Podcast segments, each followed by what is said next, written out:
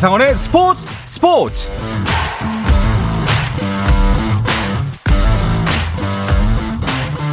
스포츠가 있는 저녁 어떠신가요? 아나운서 한상헌입니다. 오늘 하루 이슈들을 살펴보는 스포츠 타임라인으로 출발합니다.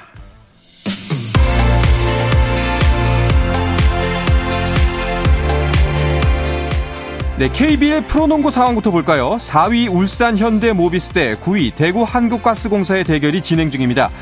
양팀의 순위가 차이가 나는 만큼 현대 모비스는 3위 서울 SK에 1.5경기 차로 벌려진 틈을 좁힐 기회로 생각하고 있을 텐데요. 경기 상황은 어떨까요? 경기 팽팽하게 진행되고 있습니다. 4쿼터 현재 71대 68로 울산 현대 모비스가 3점 차 리드를 유지하고 있습니다. 손흥민이 3년 만에 런던 풋볼 어워즈에서 올해의 골상을 다시 받았습니다. 손흥민은 2023 런던 풋볼 어워즈에서 올해의 골 수상자로 발표됐는데요. 지난해 9월 레스터시티와의 2022-2023 프리미어리그 8라운드 홈경기에서 터뜨린 3골 중 해리 케인의 패스를 받아 페널티 아크 오른쪽에서 멋진 왼발 가마차기로 넣은 두 번째 골이 수상의 영예를 안았습니다. 위르겐 클린스만 한국 축구대표팀 감독의 데뷔전 상대인 콜롬비아가 3월 A매치에 나설 대표팀 명단을 발표했습니다. 콜롬비아는 24일 울산 문수 축구경기장에서 한국 대표팀과 맞붙고 이어 28일 일본 오사카의 요도코 사쿠라 경기장에서 일본과 평가전을 치르는데요. 네스토르 로렌소 콜롬비아 감독은 이 두 경기를 위해서 라다멜 팔카오, 하메스 로드리게스 등 베테랑을 불러들였고 손흥민과 토트넘에서 함께 뛰는 다빈손 산체스도 명단에 이름을 올렸습니다. 이외에 마테우스 우리베, 헤페르손 레르마 등도 출격을 준비합니다.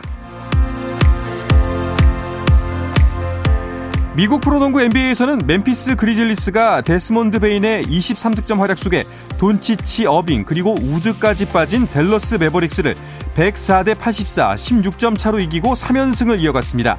한편 골든스테이트 워리어스는 클레이 탐슨이 38득점, 스테픈 커리가 23득점을 기록한 가운데 피닉스 선즈를 123대 112, 11점 차로 이기고 서부 컨퍼런스 5위에 올랐습니다.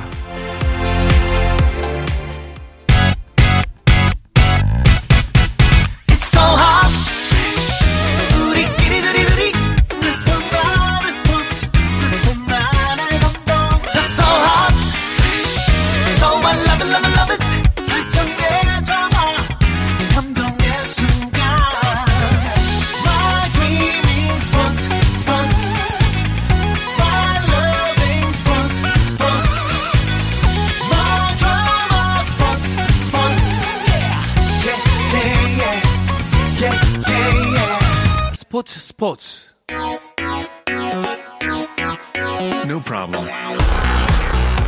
다양한 스포츠 이야기를 나누는 정 PD와 김 기자 시간입니다. 정현호 KBS 스포츠 PD, 중앙일보 김지한 기자와 함께합니다. 어서 오십시오. 네, 안녕하십니까. 반갑습니다. 이 조합도 꽤 간만인 것 같네요. 네, 예, 매번 따로 좀 뵙다가. 그렇죠. 네. 자, 일단 시작부터 조금 우울한 이야기부터. 네. 네, 야구 대표팀이 오늘 귀국을 했습니다. 초라한 성적표를 들고 왔죠. 조금 전에 인천국제공항을 통해서 귀국을 했고요. 네. 선수단 오늘 곧바로 이제 해산을 해서 각 소속팀으로 복귀했습니다. 메이저리거인 김하성 선수와 토미 현수, 에드먼 선수는 곧장 미국으로 이제 건너가서 이제 메이저리그 새 시즌을 준비할 계획입니다. 네. 자, 어제 마지막 경기가 있었습니다. 중국을 상대로 한풀이 하듯 득점을 쏟아냈죠. 역대 가장 많은 득점이 난 경기라고 하던데, 그래도 늦어도 너무 늦었죠. 22대 2지만, 네. 이 22점 중에 한 점만 혹은 두 점만 호주전에서 냈으면 그러니까요. 네, 그렇게 네. 쉽게 갔을 텐데라는 생각도 들고, 김현수 선수와 김광현 선수는 이제 국가대표 은퇴를 오늘 선언을 했고요.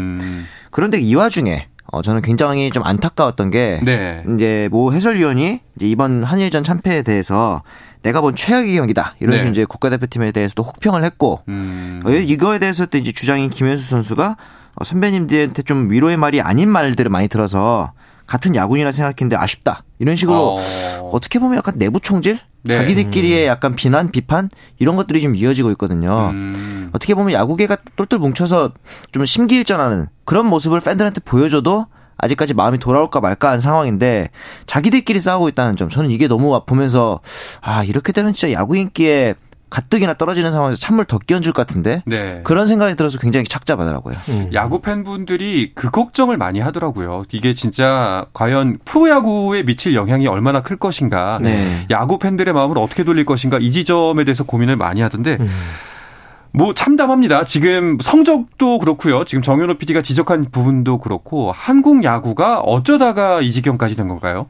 그러니까 일본 매체에서 그러니까 일본 매체 풀카운트라는 곳에서 네. 이 일본 숙적 한국은 왜 약해졌나라는 이 제목의 기사를 제가 좀 읽어봤습니다. 네. 여기에 이제 내용들을 보면 굉장히 좀 저는 이 일본 기자의 이 여러 가지 분석이 굉장히 좀 의미가 있고. 인상 깊었던 부분들이 좀 있었거든요. 와닿는 지점이 있었군요. 네. 예. 그러니까 KBO 리그에서 외국인 투수들에게 의지하면서 한국의 국내 투수진이 약화됐다. 그리고 전체적으로 세대 교체가 실패했다. 그리고 고교야구의 나무배트 사용으로 인한 거포의 부재. 네. 그러니까 투수와 타선 모두 총체적인 난국이었다.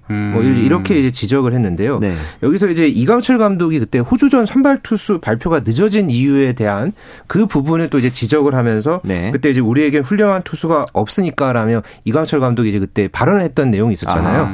그러니까 이게 그에 이제 속내가 담겨 있지 않을까라고 하면서 그게 이제 곧 한국 야구를 또 대변하는 그런 어떤 이 현 주소다. 이렇게 좀 꼬집은 내용들을 보면서 네.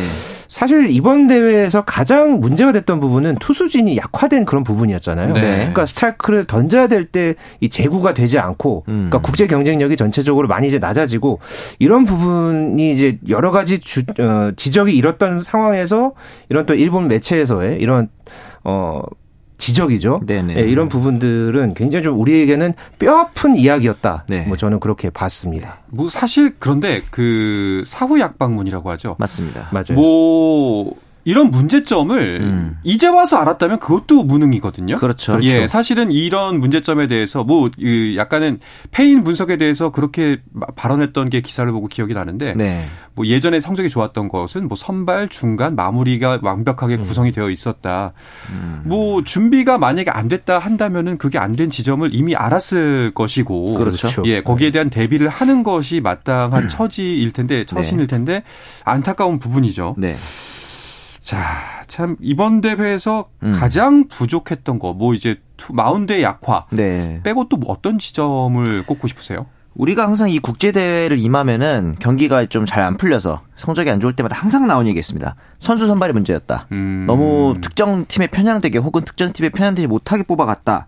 선수들의 정신 상태가 해이하다. 막 웃는다고 뭐라 하고. 이번에 그런 게 별로 많지 않았어요. 그렇죠. 네. 선수들도 굉장히 좀 결연하게 임했고 선수 선발 과정에서 잡음이 없었어요. 이게 더 문제예요. 왜냐하면은 다 준비도 돼 있고 선수들의 정신 무장도 잘 돼 있는데 그냥 실력이 부족했던 거예요. 투수든 타자든. 그러니까 이게 보면은 더 슬픈 거고 더 걱정인 거죠. 그냥 네. 냉정하게 실력이 안 돼서 진 거니까 우리가 해야 할 일을 딱 하는 실력을 길러야 되는 거거든요. 네. 근데 사실 스포츠에서 실력을 기르는 게 제일 어렵잖아요. 그렇죠. 네. 그래서 우리는 어떻게 보면 명쾌하지만 어떻게 보면 가장 큰 문제를 지금 안게 된 그런 상황인 것 같아요. 그러니까 기본 실력도 있고 저는 이런 국가대항전이 있을 때는 어찌됐든 간에 그 국가대표가 그때의 그 국제 경쟁력과도 연결되는 부분이 있다고 그렇죠. 생각하거든요. 네. 그렇기 때문에 이번에 또 이렇게 됐기 때문에 도쿄올림픽에서의 실패도 있었고 그렇죠. WBC에서의 실패도 또 있었기 때문에 결국은 이 국제 교류에 대한 부분도 좀 다시 곱씹어봐야 되지 않을까. 맞아요. 사실 우리가 저희가 이 시간에서 뭐 호주라든가 체코에 대한 이야기를 하면서도 좀 저희끼리도 이런 정보가 좀 부족했던 부분들이 있었잖아요. 그렇죠. 뭐 호주에 어떤 선수들이 나올까 뭐 이런 부분들도 대표팀에서도 뭐 어느 정도 이제 분석을 해왔다라고는 하지만은 이런 뭐 미국이라든가 뭐 도미니카공화국, 일본 그러니까 그런 어떤 강팀들 위주로만 이렇게 어느 정도 분석을 하고 네. 이런 이제 호주나 체코와 같은 이런 팀들에는 뭔가 전력 분석이 제대로 안 됐다라는 그런 뉘앙스를 이번에 많이 느꼈거든요. 네. 그것은 결국 우리가 우물한 개구리였다. 그리고 조금 더 넓은 시야를 갖고서 하나하나 국제교류부터 해서 시스템을 다져가는 것이 중요하다. 이렇게 생각합니다. 네. 그렇습니다. 뭐 사실 쉽지 않은 일일 것 같습니다. 시간이 또 필요할 것 같고요. 꽤나 네. 긴 시간 동안 또 담금질을 하고 뭐 단단해지는 과정을 가져야 할 것 같은데 네. 일단은 뭐 프로야구 흥행에도 영향을 미칠 것 같아요. 아무래도 확실히. 그렇죠. 이제 이렇게 되면은 이제 WBC가 열리는 이 와중에 어제부터 시범 경기가 개막을 했는데. 네.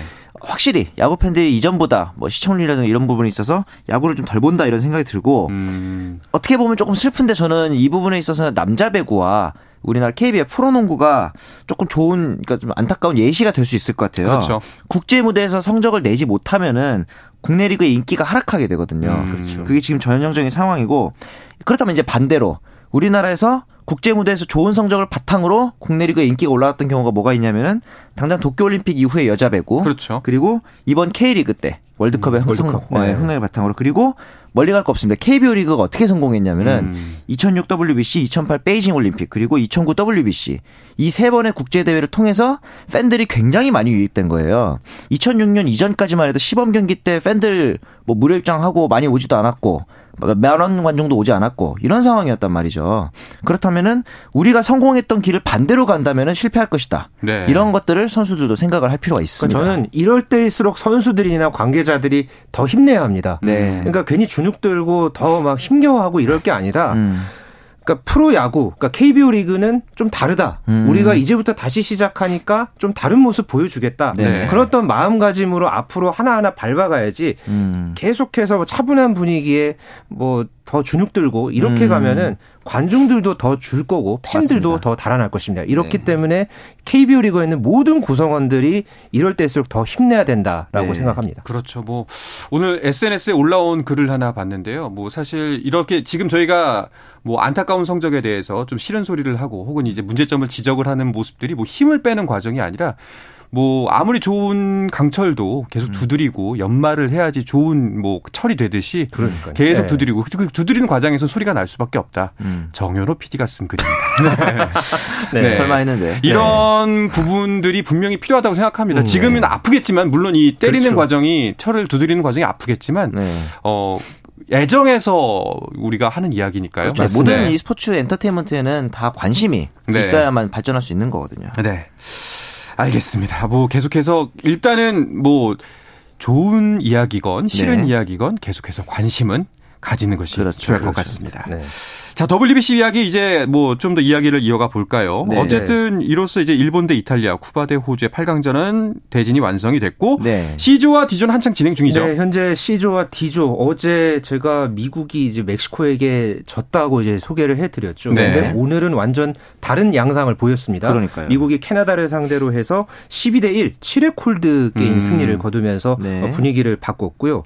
아, 그리고 영국이 네. 콜롬비아를 상대로 해서 역사적인 WBC 첫 승리를 거뒀어요. 그렇죠. 축구 종가로 유명한데 결국은 이 야구 월드컵의 무대에서 역사적인 첫 번째 승리를 7대5로 승리를 네. 거두면서 이제 승리를 가져갔고요. 네. D조에서는 어제 또 이 우승 후보였던 도미니카공화국이 좀 힘겹게 시작을 했다. 네, 제가 이렇게 맞습니다. 말씀을 드렸는데 오늘 이 니카라과를 상대로 해서 6대1로 승리를 거두면서 이번 대회 첫 번째 승리를 가져갔고요. 그리고 푸에르토리코가 이스라엘을 상대로 해서 10대0 8회 콜드 게임 승리로 또 역시 이번 대회 첫 번째 승리, 두 번째 승리를 가져갔습니다. 네.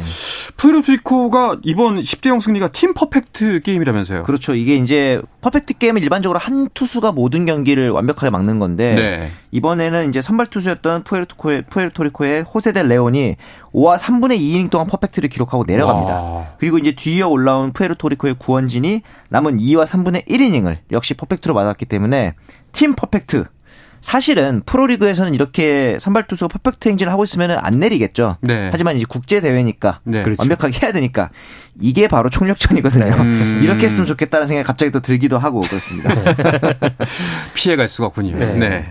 자, 그리고 미국이 멕시코한테 충격의 패배를 당했는데 캐나다를 홀드로 이겼어요. 근데 네. 캐나다도 전력이 약해 보이지 않았거든요. 그러니까요. 그러니까 오늘 미국이 뭐 마치 각성한 듯이 맞아요. 오늘 1회에만 9점을 얻었습니다. 네. 뭐 무사 만루에서 에로나도 선수가 2타점 2루타부터 시작을 해서 또 이 슈퍼스타 이 마이크 트라우트 선수가 또 좌중을 석점짜리 홈런을 치면서 1회에 9대0이 됐고요. 네. 그리고 2회에 또 이 터너의 좌월 솔로 홈런까지 더하면서 또 석점을 보태면서 사실상 초반에 뭐 승부를 갈른 그런 어떤 상황이 됐는데요. 네. 마운드에서도 이 미국의 선발 투수로 올라왔던 랜스린이 5이닝 6탈삼진 1실점을 기록을 했고요. 또 이어서 올라온 마일스 마이콜라스도 2이닝 무실점. 이제 좋은 투구를 펼쳐 보이면서 미국이 그래도 어느 정도 미국다운 경기를 했다. 이렇게 이제 볼 수 있겠습니다. 그렇군요.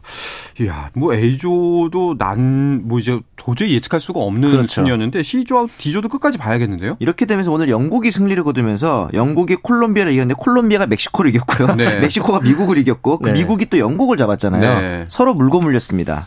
이렇게 되면서 C조가 굉장히 혼전 속이고 D조는 그래도 베네수엘라, 푸에르토리코, 도미니카공화국 이 세 팀 중 두 팀이 아마 올라가지 않을까 싶은데 한 가지 재밌는 건 최하위로 처진 이 니카라과가 물론 팀 이제 2라운드 진출은 좀 어려워졌지만 유일한 업적이 있는 게 바로 이 투수인 두케 헤베르트 선수가 오늘 경기에서 대단히 호투를 보여주고 이 디트로이트와 즉석에서 계약을 맺었다고 그래요? 그러니까 말 그대로 쇼케이스가 오늘 성공을 한 거죠. 오늘 후안 소토, 훌리오 로드리게스, 라팔 데버스까지 삼진 잡으면서 디트로이트 타이거즈와 즉석으로 이제 마이너 계약을 체결했다는 뉴스도 있었습니다. 이런 게 굉장히 좀 이 WBC만의 이런 또 장면이라고 볼 수 있는데 또 이렇게 또 메이저리그에 갈 수 있는 기회를 얻었다는 점에서 참 재미있는 소식이네요. 알겠습니다.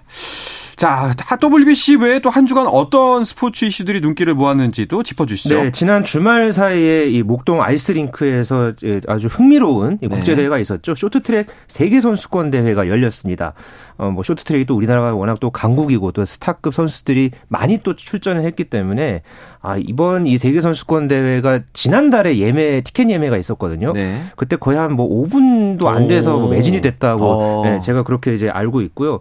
이 또 현장에서 또 파는 티켓이 있잖아요. 그걸 구하려고 요즘에는 사실 이런 풍경을 보기가 좀 쉽지 않은데 그러니까 텐트까지 등장했다고 하고 또 중고마켓에서도 이거 표를 구하려고 굉장히 또 많은 글이 올라온 거를 사실 저도 봤습니다. 저도 이거를 좀 구하려고 조금 이제 한번 시도를 해봤는데 혹시나 해서 보니까 한 20개 정도 글이 좀 올라온 걸 보고 쇼트트랙에 대한 인기가 아직까지 이렇게 좀 남아있구나 실감했습니다. 이 인기의 뭐 뒤에는 사실상 박지원, 최민정 선수가 있는 거겠죠? 그렇죠. 이번에 박지원 선수가 주종목인 1500m 그리고 이어서 1000m까지 금메달 2개를 따냈고 여자부에서는 최민정 선수가 이제 1500m와 1000m에서 은메달 2개 그리고 3000m 계주 결승에서 또 은메달을 따냈는데 어떻게 보면 금메달이 없다는 점이 좀 아쉽기는 합니다만 좋은 성과였고 하지만 종합 1위를 이번에도 못했어요. 이게 참 신기한 게 우리나라에서 이 쇼트트랙 세계선수권이 열리면은 항상 종합 1위를 좀 못하는 징크스가 있더라고요. 마지막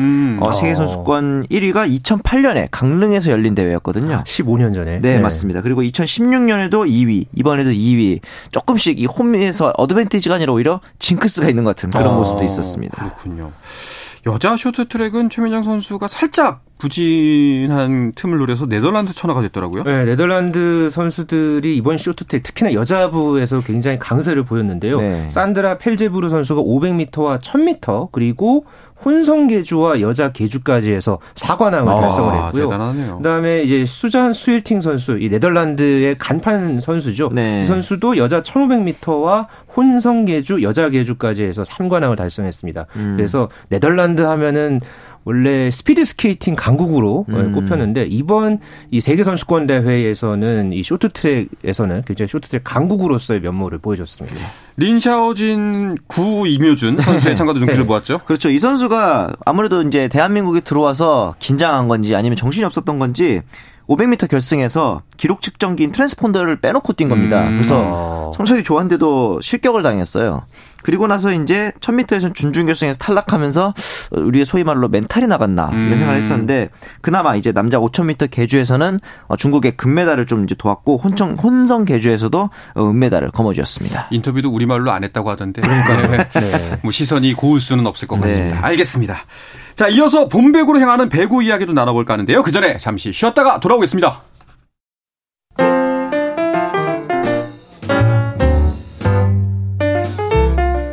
정 PD의 깊은 내공, 김 기자의 비하인드 스토리. 배구 이야기는 KBS 1라디오 스포츠에서 배구 선수 출신 해설위원 저 한유미도 듣습니다. 정 PD와 김 기자, 많은 청취 부탁드립니다. 네, 어떠한 스포츠 이야기도 함께할 수 있는 시간 정 PD와 김 기자 듣고 계십니다. KBS의 정현호 PD, 중앙일보의 김지한 기자와 함께하고 있습니다. 자, 한 주간의 배구 이야기 주간 배구로 이어가 볼까요? 현재 경기가 진행 중이죠? 네, 현재 여자부에서는 페퍼저축은행과 도로공사의 경기 진행이 막 끝났습니다. 네. 네, 도로공사가 3-0으로 완승을 거두면서 이제 승점 57점을 기록하면서 3위를 확정을 지었습니다. 네. 네, 그리고 이제 남자부 같은 경우에는 현재 현대캐피탈과 KB손해보험의 경기, 이 경기가 좀 현대캐피탈이 좀 우위를 가져가지 않을까, 뭐 그렇게 이제 점쳐졌는데 네. 현재 KB손해보험이 4세트 진행 중인 가운데 2-1로 현재 리드하고 있습니다. 4세트도 7-4로 지금 앞서고 있네요. 네. 여자부 경기부터 살펴보면은 이제 네. 도로공사가 3위를 확정 지었는데 그러면 4위하고 승점 차가 어떻게 되는 거죠? 승점이 4점 차로 벌어지게 됐죠. 네, 맞습니다. 네. 4점으로 확정인가요? 4점인데 이제 한 경기가 남았기 때문에 네. 그렇죠. 이 한 경기 결과에 따라서 준 플레이오프가 성립이 될 수도 있고 네. 아니면은 곧장 플레이오프가 치러질 수 있습니다. 그렇군요. 네. 여자부 우승팀은 내일 확정되죠? 그렇죠. 이제 IB기업은행과 IBK기업은행과 한국생명의 경기에서 확정이 되는데 한국생명의 이 소위 말하는 D-는 이제 한 점, 승점 한 변만 따면 됩니다. 이 얘기는 무슨 얘기냐면은 내일 지더라도 파이널 세트까지 가면 승점 1점이 주어지거든요. 우승 확정이군요. 그렇죠. 네. 그렇기 때문에 저는 내일 우승 세레머니를 사실은 세트 스코어 2-0에서 해야 되나 아니면은 경기 다 끝나고 해야 되나 혹은 파이널 접전 끝에 지면은 그래도 어쨌든 우승이긴 한데 하긴 하려나 이런 부분도 좀 궁금해지긴 합니다. 네. 그렇군요. 야, 결국에는 김연경 선수가 해내네요. 그러니까요. 예. 김연경 선수로 인해서 흥국생명이 작년에 하위권이었는데 올해 뭐 정규 시즌 이렇게 맞습니다. 우승을 앞두고 있는 상황이 됐고요. 네. 뭐 전력도 전력이지만은 저는 올 시즌에 이 김연경 효과로 인한 이 흥행이 참 좀 여러 가지로 눈길을 모으더라고요. 네. 그러니까 이번 시즌에 이제 흥국생명이 그러니까 방문 경기, 그러니까 원정 경기에서도 12차례나 이제 매진을 했는데 네. 이게 지금 올 시즌에 이제 34경기 중에서 16경기, 그러니까 그 중에서도 흥국생명의 경기가 거의 대부분 매진을 이제 했을 정도니까. 네. 이 정도면은 김연경 선수의 이 티켓 파워, 이 흥행 파워가 참 대단했던 시즌이다라고 할 수 있겠습니다. 뭐 후반부 직전까지만 해도 뭐 현대건설의 돌풍이 대단했잖아요. 사실상 그러니까요. 예, 뭐 넘볼 수 없을 자리일 것 같았는데 그 심지어 흥국생명 같은 경우에는 상황이 썩 좋지 않았잖아요. 그러니까 감독 예. 경질 사태다. 이번 올해 1월이었죠. 그때 이제 권순창 감독에다가 이영수 코치까지 팀을 떠나면서 굉장히 어수선했고 그렇죠. 아무도 팀을 맡으려고 하지 않는 상황. 사실 이 상황에서 김대경 코치가 감독 대행을 맡아서 팀을 잘 수습했고 이어서 이제 김연경의 은사라고 할 수 있는 아본단자 감독이 와가지고 정규리그 1위를 노리고 있는데 앞서 뭐 팬 흥행 동원도 있었지만 역시 실력적으로도 김연경 선수가 올 시즌에 득점 5위에 이어서 공격종합 시간차 공격에서도 1위 그리고 퀵오픈 분분에서도 2위이기 때문에 역시 김연경 선수가 팬 동원과 실력 모두 흥국생명의 1등 공신이라고 볼 수 있습니다. 그렇습니다. 1위 경쟁을 했던 현대건설 챔피언 결정전을 노리겠죠. 그렇죠. 뭐 그렇기 때문에 최근에 현대건설이 아주 전격적인 결정을 했죠. 야스민 선수가 결국 허리 부상이 이제 장기화가 되면서 이 야스민과의 계약을 해지하기로 네, 결국 결정을 했고요. 그렇죠. 현재 대체 선수로 뛰고 있는 몬타뇨 선수가 포스트 시즌까지 이제 잔여 경기를 소화할 계획이다. 네. 이렇게 지난 9일에 공식적으로 발표했습니다. 네. 아무래도 이 최종 우승을 하려면은 그러니까 챔피언 결정전 정상에 오르려면은 가장 중요한 게 이 외국인 선수 전력이잖아요. 그렇죠. 그렇기 때문에 이 전력이 중요한 만큼 현대건설이 아주 이 전격적인 결정을 단행했습니다. 아, 현대건설은 야스민이 만약에 건재했더라면 어땠을까 맞습니다. 하는 아쉬움이 그렇죠. 계속해서 남겠네요. 네, 네. 자, 남자부도 볼까요? 남자부는 대한항공이 우승을 확정했습니다. 3년 연속 정규리그 우승입니다. 예전에 삼성화재가 왕조였다면 이제는 대한항공이 왕조라 볼 수 있을 것 네. 같은데 그냥 이유는 간단해요. 선수층이 너무 좋습니다. 당연히 국가대표 세터인 한 선수를 비롯해서 아웃사이드 히터인 정지석, 곽승석 그리고 이제 아포지세는 임동혁 뭐 거기다가 이제 외국인 링컨도 있고요. 여기다가 백업 세터인 유광호 선수도 국가대표 출신이고 이번에 곽승석 선수가 부상을 당했더니 2년 차에 불과한 정한용 선수가 또 깜짝 스타로 발탁되기도 하고 이런 부분에 있어서는 역시 잘 나가는 팀의 전형적인 조건들을 다 갖추고 있는 압도적인 팀이었습니다. 되는 집은 뭘 해도 되는구나. 그렇죠. 그렇죠. 자, 반면에 2위는 이제 현대캐피탈인데 사실 그 끝까지 좀 추격의 의지가 있었는데 아, 쉽지가 않네요. 네. 네. 그리고 악재가 발생했죠. 맞습니다. 이 전광인 선수가 지난 9일에 한국전력과의 경기 1세트 도중에 서재덕 선수와 충돌하면서 오른쪽 발목이 꺾였습니다. 네. 그래서 이후에 정밀 진단을 받았는데 있었는데 이게 오른 발목 인대 파열, 큰 부상을 입으면서 4주간 이 전력에서 이탈하는 상황을 맞았고요. 네. 이 플레이오프가 오는 24일부터 28일까지 열리고요. 또 챔피언 결정전이 30일부터 시작을 하는데 현재로서는 이 4주의 이 진단을 받았기 때문에 전광희 선수가 과연 이 봄배구에 나설 수 있을지 불투명한 상황을 맞았습니다. 나선다고 해도 뭐 컨디션이 정상이 아닐 가능성이 높네요. 네, 그렇죠. 예. 현재로서는요. 자, 남자부도 여자부와 마찬가지로 3, 4위 경쟁 아직까지 살아있습니다. 맞습니다. 우리카드가 승점 55점이고 4위인 한국전력이 승점 53점, 단 2점 차밖에 나지 않기 때문에 마지막까지 가봐야 하는 상황입니다. 그렇군요.